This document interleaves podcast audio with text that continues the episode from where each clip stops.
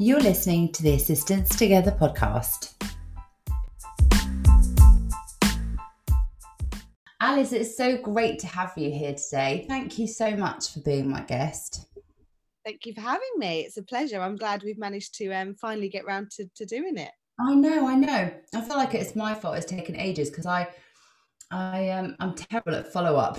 I'll send anything out and then for PA as well. I'm I'm really bad at circling back on things. So um, I think between us we were just yeah we kept missing each other, didn't we? Yeah, we were stuck in a semicircle, weren't we? I reckon we couldn't get any further. But thank you so much for taking the time today. I'm Henrietta Barker, a London-based multi-sector recruiter and the host of the Assistants Together podcast, an interview series with industry leaders and assistants who share their knowledge, experience, and stories with us. If you haven't connected with us on social media, then come and say hi. All the links are in the show notes, and I'd love to connect with you and hear from you. If you enjoy listening to Assistants Together and you're getting value from the episodes, then please do take a moment to rate and review. It helps us reach more people. I also have a new podcast launching soon, so make sure you listen out for more details soon. Let's get on with today's episode. We've been in, in touch, haven't we, for quite some time on LinkedIn and over the last year i've really watched your visibility grow for sure. Do you feel that that's that's the case? Is it me and how i've perceived your presence on linkedin or is it an algorithm thing? I feel like well i had this someone yesterday because they were talking about how linkedin have changed their algorithms or something and i was like do you know what that's something i've never actually looked into. Um, I mean, I'm not that techie anyway. To be fair, I'm quite old school. Um, but really, I don't know. I mean, I, I, definitely have. I definitely feel that my LinkedIn presence has um, grown, but not through anything I've done particularly differently. I don't know if it's just because more people are noticing me now, or maybe because I'm doing more things like this. You know, you, you know, putting myself out there more. Um, because obviously every time I think whenever you do things like this, people then add you on the back of it, don't they? Or start Yeah, that's right. Gain a following. But yeah, I haven't done anything in particular to to do that. And when I actually um I've got a few sort of ex-colleagues that have messaged me and said, "Oh, you know, you seem to be getting lots of traction, lots of likes on your posts, and you know, what, what's the trick?" And I'm like, "I have no idea, to be honest. you know, I just I just put th- I put things up that I want to post, um, you know, I think it's always good to kind of be topical. That obviously keeps you in the in the limelight a little bit. But but yeah, I just post for me really, and just hope that if one person sees something I, I post and likes it, then it's a bonus. So. My guest this week is Alice Scutchey, who I was so pleased to have the chance to speak with because she is incredibly well known to so many people as she is the founder of the CWPA Club. She is an executive assistant who works in financial services. And after her maternity leave in 2017, she realised there wasn't a group in Canary Wharf for assistants. For anyone listening outside of London or the UK, Canary Wharf is part of London, where there are a lot of financial organisations. And it's incredibly close to the city as well. Alice launched it and it quickly went from strength to strength. The CWPA has events, networking, and it is an incredible platform for assistants, especially ones in London. Now, you can find details below if you want to get involved. I have been lucky enough to have the chance to speak to some of the members, which was really good fun. I think it's really interesting though, because I, I, one of the things I really love about your posts is that they're very positive. positive, and actually in a space where negative, and I know from my own posts, right? I've put a couple of posts out where I put some comments about, um, you know, job searching and industry stuff relevant to my industry, and they got so much traction. Yeah, and I understand that, but you know, we kind of tend to be automatically drawn to the negative rather than the positive. So I'm not going to post anything else negative because I want to have a positive attitude I saw, than being like your post today actually about the um the salaries wasn't it and um yeah. and that seems to be getting lots of um you know because it's a really it's a it's a big topic something that does yeah. need addressing so I think sometimes it's good to post things because it draws attention to to the to the big issues doesn't it A hundred, because that one, it was just a spur of the moment thing where I'd been looking at some jobs on LinkedIn just to have a look and see what's available to people, what's the market in the on LinkedIn like, so to speak. And none of the jobs had any salaries, right? I was like, okay, well, this is a little bit difficult for people to apply. So I kind of I know that also people are more cautious about asking for higher salaries. So if you leave it up entirely to a candidate to talk about their salary, then they're actually naturally going to undervalue themselves. Mm. And therefore, that imbalance for candidates irritated me. And I know what that means for companies. It means they're dragging in a lot of people, it's like data mining, really, rather than actually getting people who are interested in the role. So that was a whole big topic. But the only person, there was one person that vehemently disagreed with me Really? Yeah, that really did. But he worked in the recruitment space. So I was like, well, okay. Yeah. Yeah, it's, true, it's it's hard, you know, it's hard enough to know how to value yourself or to value a role because, like you said as well, you know, assistant roles are so different, and you know, with different companies and, and different industries, it, it does vary. Even the, the, the title of the role changes, doesn't it? So, yeah. you know, I think, um, and like you said, recruiters know how much is on offer yeah they do to pay so why not just put it on there and and i always think it's negotiable anyway i'd rather it say a salary and it have negotiable next to it than just you know leave it all up to me because you know you should already know how much you're worth anyway when you go into it to an interview but yes completely it was just it was just an interesting response i felt really felt for the people that had actually got all the way to offer and then had to find out that they weren't going to get the kind of salary that they need. And no one's doing it for fun, are they? You know, people, it's a contractual agreement getting a job. It's not volunteering.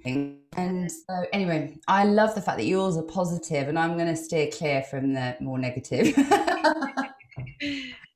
Alice is incredibly candid about some of her personal experiences uh, which have shaped a lot of the decisions that she's made in her life, one of which is making her a passionate advocate for mental health and even becoming a trainer in mental health first aid.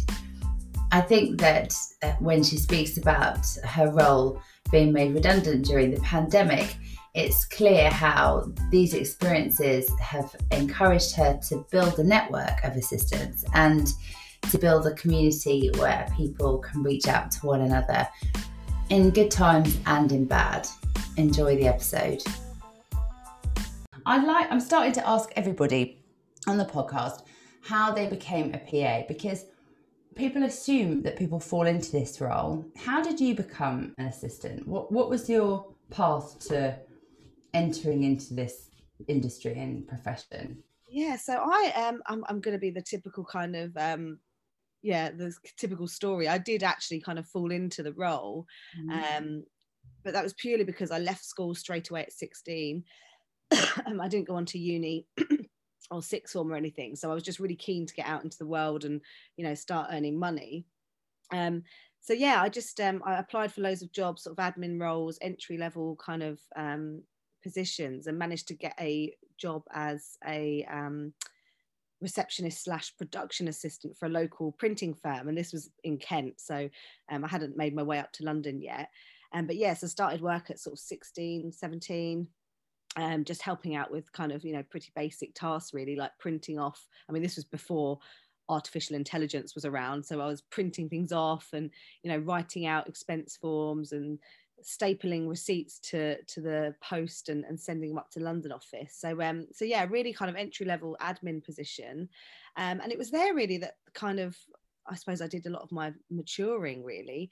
Um, they were really supportive of me um, getting involved in, in other sort of tasks. Um, they put me through a, an accountancy course with them, um, which then allowed me to move up to um, our head office supporting the account, accounts team mm-hmm. and the FD. So that was really where the kind of PA work started, I suppose, because I was supporting the FD um, sort of more intimately with with things he had going on, as well as doing like invoicing and, and more sort of financy stuff.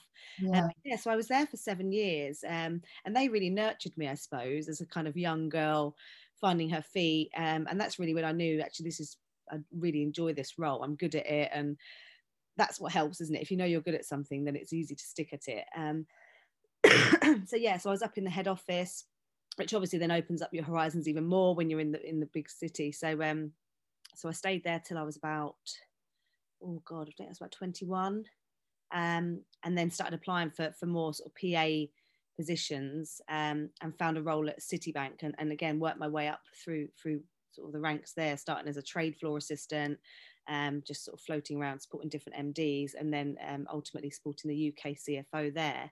Um, so yeah, I did kind of fall into it, but equally, I chose to stay, if you know what I mean. Yeah. um, I didn't want to find anything else. So um, so no, I was very lucky, I think. Oh, I love the fact that you worked as a trade floor assistant. I used to recruit for those roles. They're they're tough. They're yeah. really tough. That yeah. that is a tough job to do. Yeah, I didn't really know what I was getting myself in for, to be honest, because I love the I love the fact that it was Citibank and you know it's big organisation. Obviously, I come from like a local. I mean, it was a financial printing firm, so it was still the financial industry, but it was a lot smaller. I think we had about forty staff. Yeah. so um, so obviously going to work at somewhere like Citi was just like amazing, and um, and yeah, the trade floor. I think I thought it was going to be like um I don't know, Wolf of Wall Street or shouting at shouting at like telly screens and bells going off like in the ring. Um, but obviously it's you know it's not like that at all. It's just lots and lots of computer screens and and phone calls now. It's not like the old days. Buy, buy, buy, sell, sell, sell. No. But still a real real buzz as well, I think, because you know there's still a lot of you know big personalities on the trade floor and and, and obviously a lot at stake as well. So you see a lot of that behind the scenes um, which is quite interesting. Yeah it's really like time pressured isn't it? You know people are under so much pressure. I remember going on to my first trading floor and i had exactly the same thought as you. I was like oh this isn't this isn't what i expected. Yeah. i thought it was going to be people shouting a lot. Yeah absolutely.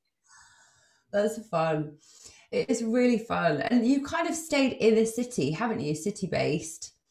Yeah. So, yeah, literally. So um worked sort of um so I was sort of near the Gherkin in town and then moved to Canary Wharf. Um and then now my new role is sort of over in the city, but obviously working remotely at the moment. But yeah, I do I do love it up there, and I, have often thought, you know, especially when I had kids and stuff, do I want to work close at home because I'm still living out in Kent, and um, and it's just yeah it's not for me. I like to have that balance of home home um, in the country and then um, traveling up to to work in the city. I love the sort of hustle and bustle and and i like the rat race to be honest. Yeah me too. I get a lot of energy from it. It's yeah. it doesn't deplete me. It actually has always really energized me yeah, I'm the same. I think it's yeah. you know when you're busy at work as well. I've often said this to my husband because he'll be he, he's quite similar to me. But if he's got not a lot of work on, he actually starts sort of letting things slip. And I'm the yeah. same. If I'm really busy, I'm on it, and I you know, and I'm I, I really get my head down. If I have a quiet week, or you know, if I take a bit of time off and then come back to work after a long weekend, I really feel that like sluggish sort of I don't know. It really slows me down.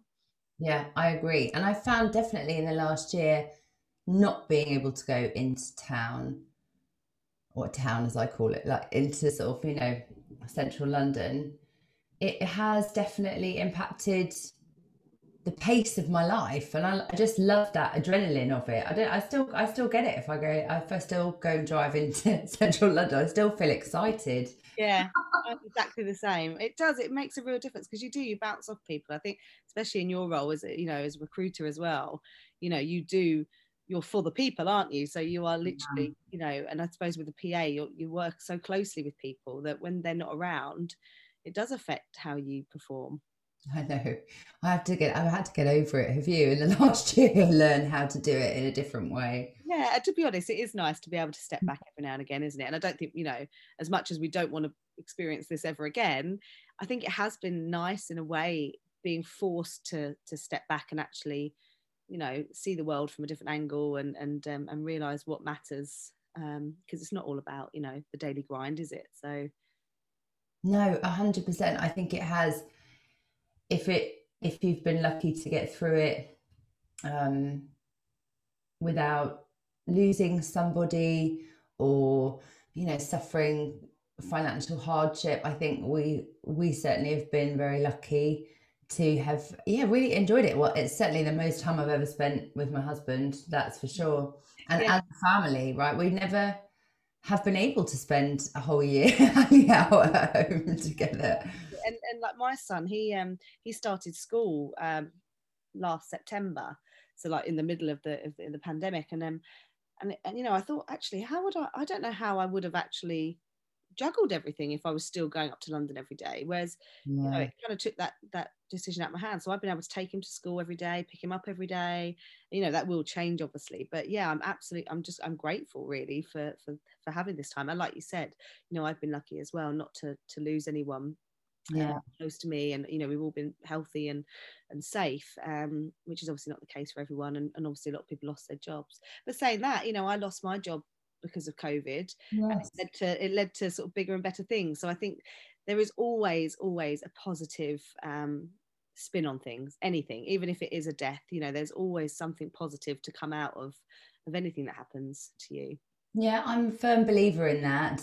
And it take, might take a little bit of time to get to the point where you can do that emotionally. Yeah. But I've definitely always had that um, side to myself. Even if it, even if I didn't want to, if something had happened, I would have to sort of give myself good talking to and be like, yeah, you don't want to be happy the. Something good now. yeah.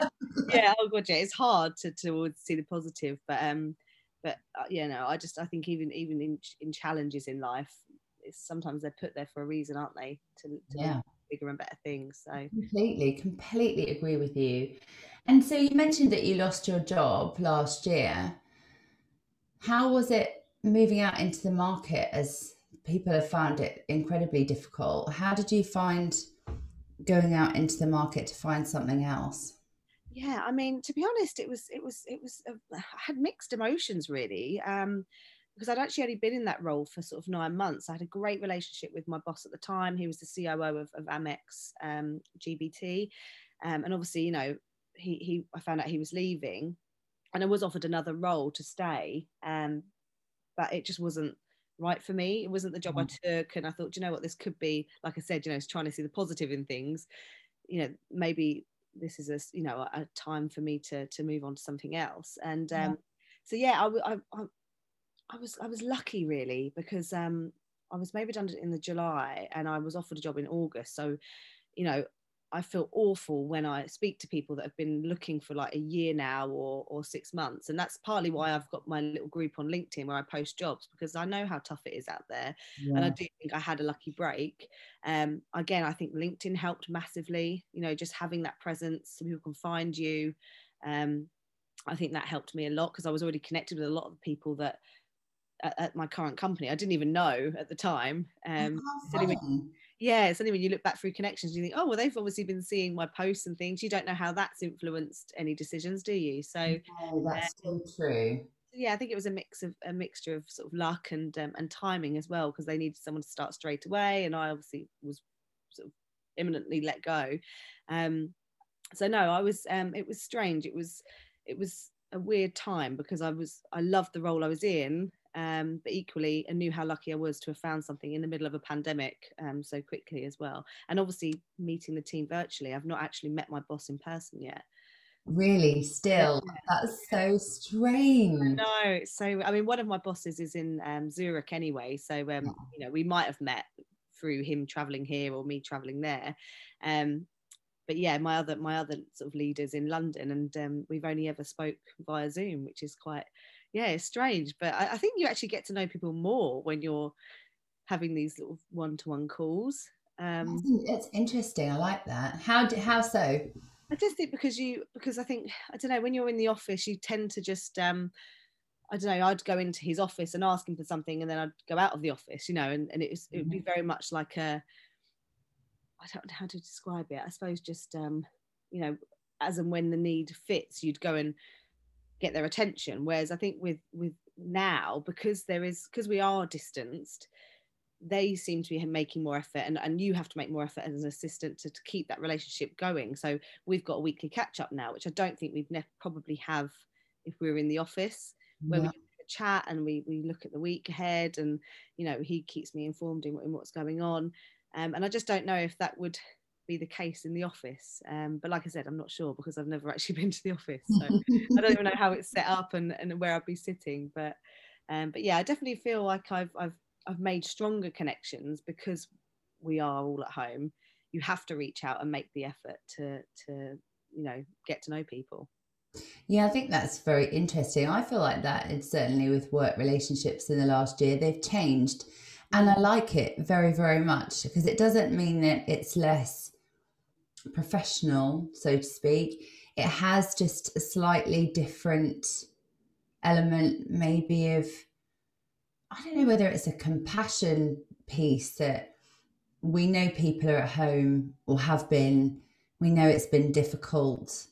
And so the relationship dynamic slightly changes, not quite as, I don't want to say formal because there's all still the, the same rules apply, right? It's not that it, we're like, having a really informal relationship on the, on the phone and chatting about yeah. that. But there isn't that barrier, I think, in the same way. Maybe it's a sort of, a sort of, I would like maybe like a glossy kind of exterior that we'd all put on for work that isn't quite there anymore in the same way. Absolutely, and there's actually, um, I know we're going to probably we're going to talk about mental health first aid, but they oh. they launched a really good campaign couple of years ago now called My Whole Self. And that was all about, you know, being able to bring your whole self to work. And obviously, this was when we were all in the office mm-hmm. and about celebrating who you are as an individual and not having this kind of glossy front or being this, you know, corporate um, sort of robot at work, and um, but actually living a completely separate double life almost at home with your family. And I think that's what's changed now is that you know we've been forced to actually bring our home life to work. You know, I've had kids in Zoom calls with me, mm. um, mm. my dog, you know, barking when the, the door goes, the postman arrives.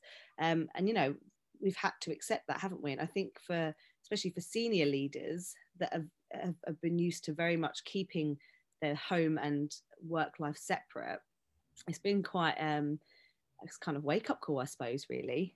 Yeah, it's quite interesting because yeah. you can't if you've got a corporate, if you've got a very close, if you don't bring your, both yourselves to work, so to speak, your home one, yeah. if you haven't integrated it in some way and you've spent a whole career making sure that they're separate, I must be, it probably felt quite exposing for some people to be yeah. in that situation. Yeah, definitely. I, I, agree. Yeah, absolutely. And I think a lot of people have realized as well what, you know, like we said earlier about it make it's made us all reflect on on what we value and stuff. But um, I know particularly for my boss, you know, he's been surprised at how productive and, and well he's been able to work from home. Whereas before it was just, you know, the norm that, you know, you had seats in, in um, bums in seats in the office and, you know, it was seven till seven and you worked and then you went home. Whereas I think now it's, um, it's, it's actually that kind of balance that people have been wanting for years. Yeah, I think we were talking about that on the radio this morning about hybrid working so I had to listen, obviously, because I'm really interested in these things. Yeah. Do you think they'll offer that for you and your team? Yeah, I mean, we've had um, there's no kind of there's no sort of set in stone um, plan yet. I mean, obviously they, they are working incredibly hard um, to, to, to sort out a, a, kind of return to work strategy. But, um, but I think it's going to be very much employee led, to be honest. Um, mm. there's been a lot of surveys that have come out from my company, and I know other assistants have said the same you know just really asking the employees what they want and how they see their future um, you know work life looking like. Yeah. um, i think it's going to be very much down to what the employees decide to do. Um, and i think some companies are going to struggle if if they don't offer that to be honest. I know a lot of people that are looking for work you know will only now consider flexible um, options um, whereas you've got things, you know, people like Goldman Sachs that have openly said, you know, they're not encouraging working from home. You know, they want staff in the office. So I just don't, I don't know. I think it's going to be a real, a real mix. It's just really rare, rare to hear anyone say that it's going to be employee led. You know, like a really enormous decision about something as fundamental, isn't it? You know, of where people actually work and where they actually do their work.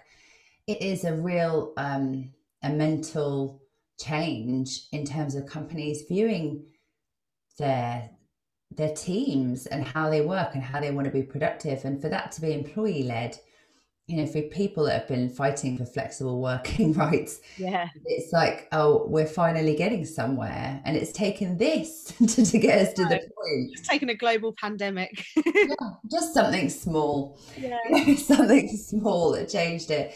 So, I've got to talk to you about um, the fact that you know you've you took your career to this to this place and, and worked in the city. You built a very successful career for yourself and then two two years ago, is that right? Maybe just over two years ago, you launched the CWPA Club. Yes. What was what led you to to to to actually start it? So yes, it was February 2019, and I'd had the idea um, sort of way before that. That was just sort of the launch the launch date. Um, and really, I suppose it was it was it was built on the foundations of that I'd launched um, a network within Citibank. So while I was at Citi and kind of working my way up through through there, um, I'd created like a, and it all started actually from a from a coffee. So I'd been on maternity leave, came back after six months off, and just felt really kind of disconnected from the corporate world, and you know, just felt like I needed to kind of speak to other assistants to find out what I'd missed out on. Mm-hmm. And, um, and it turned out a lot of the assistants, although we'd email each other all the time and you see each other in the, you know, in the lifts or in the canteen, you'd never actually speak. You didn't actually know each other. And, um, and so we just arranged like a, a meet and greet coffee and it ended up being 80 85 people coming along no just Citi assistants in the office. And my boss at the time actually you know put on some drinks for us. And you know i said this is obviously something that we we need. Um, and actually i think the, the mds realized as well because if the pas are friendly there's more chance they're going to help you you know get time in their leaders diaries and you know sort of help help you out a little bit whereas if you don't know someone it's a lot more it's a lot difficult to to get you know them to help you out. So um mm. that's kind of where the idea came from was that I'd set up this network within Citi um, and just obviously I had friends that worked at other banks in Canary Wharf um, and I'd sort of told them about it and they were like oh you know we don't have a network in our company. Sounds really cool. You know they should do that where we are. And I just said well why don't I just set up one for Canary Wharf? Because you know it's quite a small area. It's very kind of, you know, they're all in close proximity to each other. So I thought it can't be hard to arrange, you know, some drinks or something one night. Yeah, and it just started off as a one-page website. It was like put your, net, you know, your email address in if you're interested. We'll be doing, you know, some meet and greet kind of networking sessions. Um, I'll get some speakers along. I didn't really know what it was gonna turn out like, to be honest. It was it was from a selfish point of view, really, that I wanted to meet new friends and and um, you know and bring people together ultimately. And um, yeah and it just took off. I think within the first month of launching we had like 250 people and yeah the word just got got around and um and yeah and here we are today. So yeah it's, it's really um it's really taken off. And but i think that just shows that there is a need and people do want that connection. Oh completely. And canary wharf's quite interesting isn't it? Because it is so densely populated yeah. with such enormous businesses and therefore there are lots of people there yeah. but it's very disparate as well isn't it? Because everybody's traveling in not very many people live that close by. So it hasn't it didn't necessarily have that community feel until you put it in place which is obviously something people were really really wanted and needed that connection.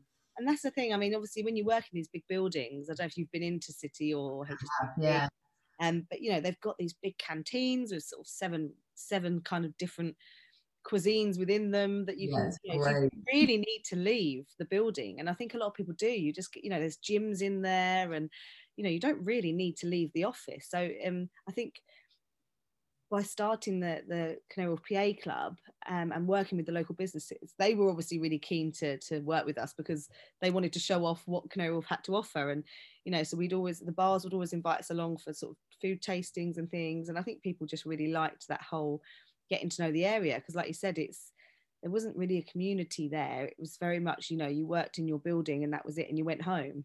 Yeah, completely. I know they do. They they design it to keep you in there, don't they? It's very nice. Yeah. Uh, yeah, I remember going to Canary Wharf when I used to recruit in the city. I must have been about twenty, so God, that's like twenty years ago. Oh, I might cut that bit out, Alice. Might not leave that bit in, but I remember going there and there weren't that. I mean, there weren't as many buildings, not the same as it is now. Yeah. They were still working on everything around it. We had to go on the DLR to go there for a meeting. Yeah, I've never been in such a big building. I I know. I mean, the views are amazing. I've been up like the uh, One Canada Square a few times, and um, because part of the PA club as well, I'd got to know the Canary Wharf group, the state sort of uh, managers as well. Yeah. So I've been up there a few times, and the views are just incredible. But you can see like pictures on the wall of how it looked before, and you know, it's it's amazing how much they've done. Yeah, I miss it actually. I want to go. I want to head up there soon. We can we can arrange a lunch. Oh, that can we can definitely arrange that. I'll take you out for lunch whenever you like. whenever you like. So you built this community, and it's evolved and developed over the last couple of years, and you've got hugely successful events.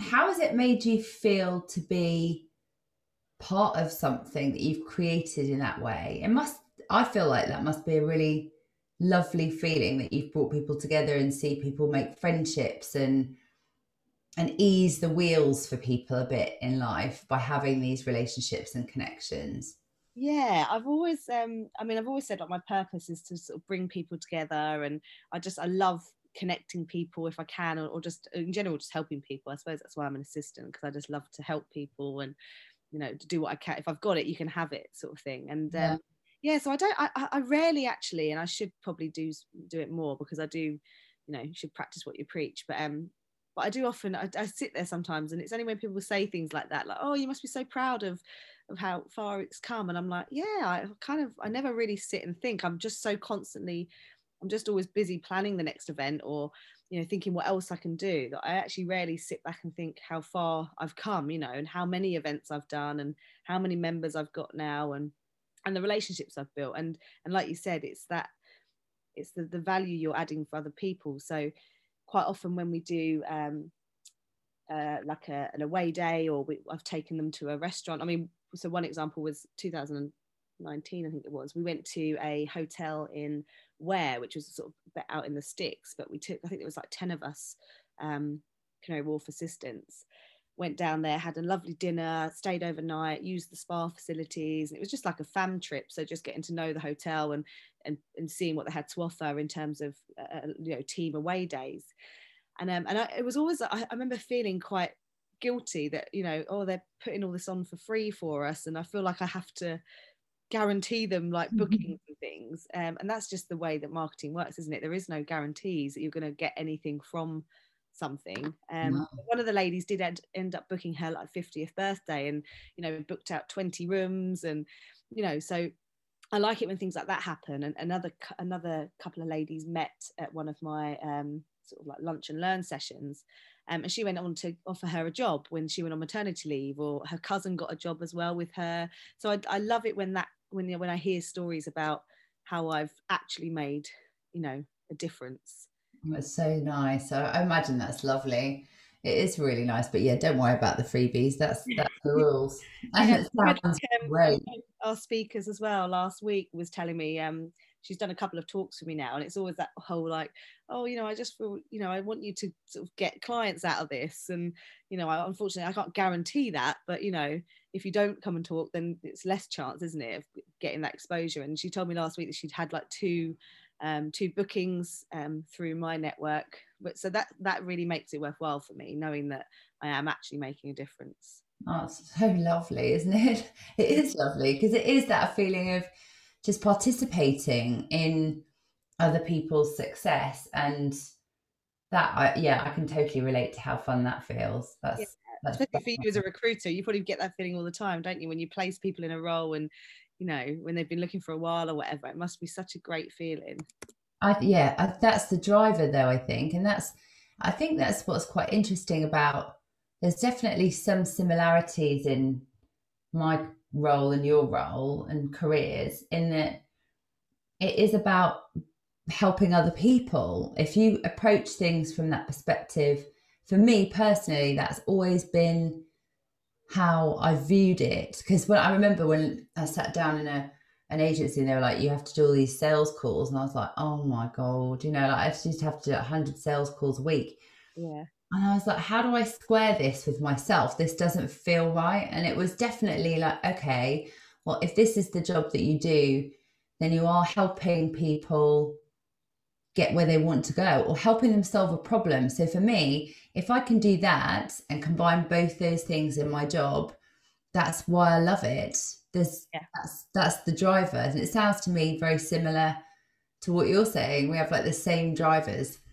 Yeah, definitely. I mean, um, yeah, very passionate about helping people. And I think, you know, if you can make that your job, then that's yeah, that's what yeah. looking for, isn't it? That's the goal, is it? For me, definitely. That's the thing that keeps me going and motivated. I love it. Now, you mentioned to me earlier, and this is something if people are following you on LinkedIn, then they will know that you you are really passionate about talking about mental health and how people can protect it and look after it. Mm-hmm. Tell me how you, how you became involved in that. Yeah, so um, God, yes. I mean, it started probably when I was 15. Um, I, I, I was um, I had an eating disorder from from 15, so I've I've had lots of experience with, you know, counselling and and medication and, and being kind of bounced around the different services, um, and just always really struggled, I suppose, with with finding who I am and and I don't know. I've just always I always felt like I never fit in at school, um, and just I don't know. I just found life really tough um, between kind of fifteen and, and twenty one. Um, you know, maybe it was because I went straight into the world of work and I didn't build those relationships that people build at uni, or you know, I don't know what I kind of can can contribute it to. I mean, I, I grew up in pubs as well, so you know, my upbringing was slightly different to to that of my friends um, and like I said, you know, we were talking earlier about our siblings and stuff. I've always been quite an independent person, so you know, fended for myself a lot and didn't really need um, lots of friends. I was always quite, I was always quite happy on my own. Um, so yeah, so I had an eating disorder that led to um, anxiety, depression, um, and when I was 21, I actually had planned to take my own life. Um, and that's obviously when it all came to a head, and um, I ended up having to seek, you know, professional help. I had to move back home mm-hmm. with my parents because at the time I was living in a, a little flat in, in town on my own, which is when I think I realized actually you do need other people around you um, mm. support. And it's okay to be independent and strong, but actually, you know, sometimes you do need help and, it, you know, you should just, you, you, do need to ask for it. Um, so luckily I did. Um, again, off, off of my own back, kind of took myself to the doctors and just sort of blurted it out how I'd been feeling. Um, yeah so that's kind of where it all started i kind of i've, I've always been very aware of of my feelings and and i've been a good reader of other people's feelings as well so i think mm-hmm. like when i do build relationships with people it's a it's a deep relationship i don't have many sort of fleeting friendships um I feel like I get to know people on like a deeper level. So I've always been really interested in that kind of psychology side of things. Um, yeah. So when I um, when I kind of, I mean, I, I never say that I'm recovered. I'm, I'm still in recovery now. I, I always say that. Um, but I think it was when I felt strong enough to talk about what I'd been through and what I'd experienced, I found that that would then help other people.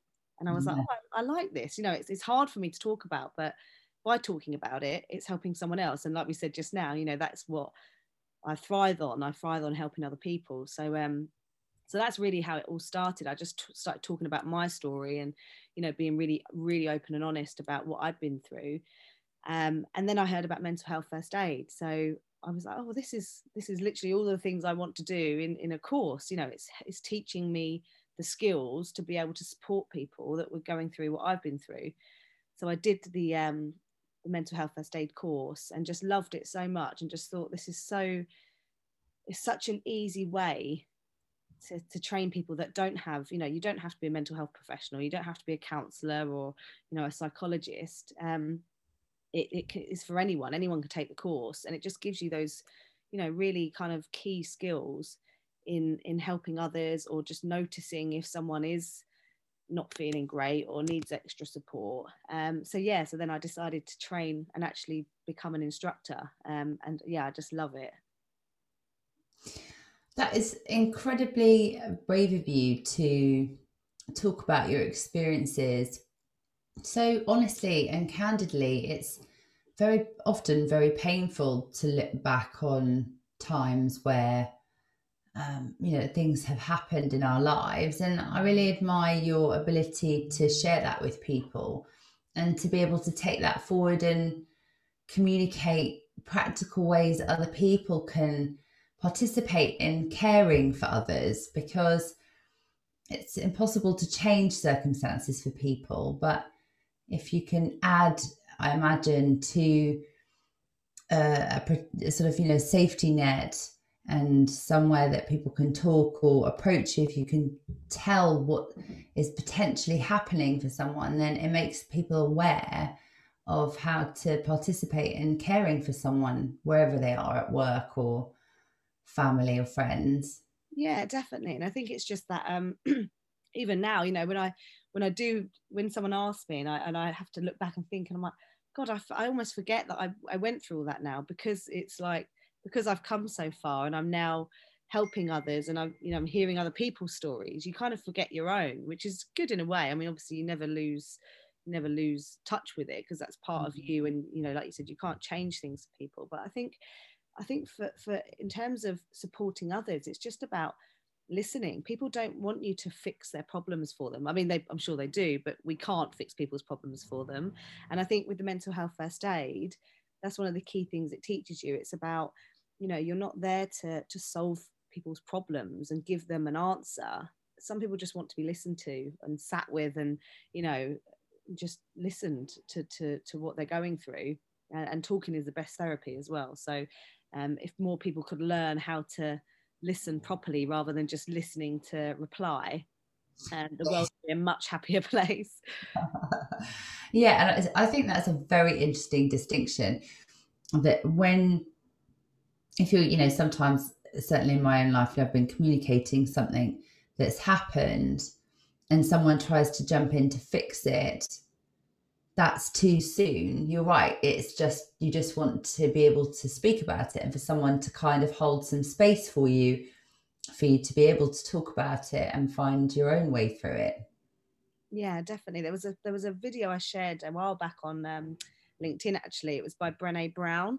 Yeah. A tedx talk she did and she talks about um, empathy versus sympathy and it's a really really um, great video to watch if, if, people haven't seen it yet or if you haven't seen it yet you definitely need to watch it. It's um it's only sort of three minutes long but it's a lovely illustration um, about exactly that. Just you know you don't have to understand what people are going through or or feel like you have to jump in and solve things for them but just just standing with them and and um, and listening is sometimes all that's needed yeah, I have seen that, and I I find uh, her whole take, Brené Brown's whole take on vulnerability, yeah, also blew my mind. I was like, amazing. Did you find the same thing? What do you mean? Sorry.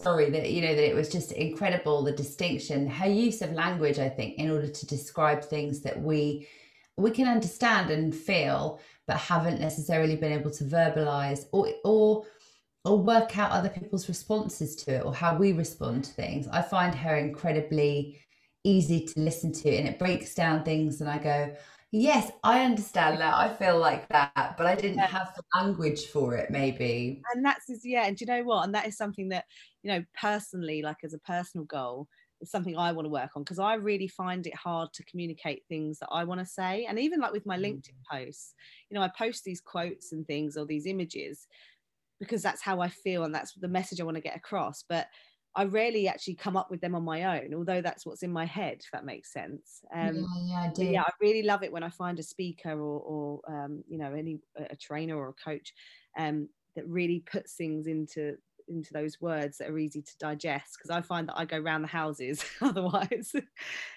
Me too. it's just yeah, she's. I, I would. I'm actually. I'll put the um, link in the show notes to that video because I I think it's it's a really really good one for people to watch. Yeah, I agree. It's it's a simple it's a simple thing, and it's I like the bit she says about saying at least. You know, when when someone tells you something painful or or you know difficult. I mean, I know I'm guilty of doing it. Um, I try not to now after seeing the video. Yeah. you often go like, "Oh, well, at least it's not this bad." You know, at least that didn't happen. And it's like, you know, don't need to justify things for people all the time. You know, sometimes it's about saying, actually, yeah, I know this is really painful for you. You know, let me know if I can do anything or, you know it's not about saying well at least you know it could be worse. Yeah that's yeah that's not always helpful is it when people say that? The intention is trying to help but the response internally is not exactly yeah. not that great. I think it, it's it, it's fantastic that you're sharing this with people and and taking it out into the world and raising awareness about it it's very generous Oh, thank you. Yeah, and like I said, it was it's only because really that I found it helped me, and it was you know, if it helps me and it helps other people, a bit like you know my posts on LinkedIn. If someone, if one person reads it and it makes their day, or it, it hit the spot at the right time, then that's enough for me. You know, it's not about followers and how many people like my posts. It's if that one person that needs it sees it, then I'm happy. Alice, thank you so much for joining me today and for sharing such brilliant aspects of what you've been doing and how you feel about things. It's been so lovely to hear your perspective on your last year and what you've been doing and what you've been bringing to people in your community. I think we use the term community quite a lot, and I found it interesting how personal the relationships you have with your community are. There's definitely, I feel like, a, a distinction there in the way that you speak about it. It's very loving attitude towards the people that you're creating things for and spending time with yeah and i think that's i think that's just a, it's a mutual respect isn't it? You know i put a lot into the club and i i do try hard and everything i do. And if people reciprocate that then you know they have my full respect. So a lot of the members are friends now you know like they'll message me a lady the other day has just been offered a job and i genuinely was just over the moon for her. Um, and I don't think we've actually even met in person yet. I think she was one that's been following me just this last year. But you know, the fact that she reached out and to fill me up, fill me in with her good news, you know, I, you know, then it's a mutual, it's a mutual feeling, isn't it? So. Yeah, but the impact that you're having is is um, sometimes goes further than you think. I hope so. yeah, for sure. And uh, what's the best way for people to get in touch with you if they want to reach out? Yeah, so probably LinkedIn. I mean, that's where you'll find me most um, most mornings anyway. Before I get out of bed, I do my little daily posts. So yeah, LinkedIn is always best, um, or just through the Canary PA Club website as well. Um, you know, you can you can fill in the sort of um, subscribe box, and you'll start receiving updates um, from me on there. But yeah, LinkedIn's probably the best bet. That's brilliant. Thank you so much. Thank you for your time today. For having me. It was great to speak to Alice, and thank you so much for listening to the podcast today. If you enjoyed it, please do take a moment to rate and review it. It helps us get to more amazing assistants just like you. If you don't follow us on social media, please do. You can follow me, it's hen.barker on Instagram and everywhere else. And also, Assistants Together is on Instagram and everywhere else too. I hope you have a great week. Thank you so much for listening and for all your support. I will be back next week with another fantastic guest. Take care.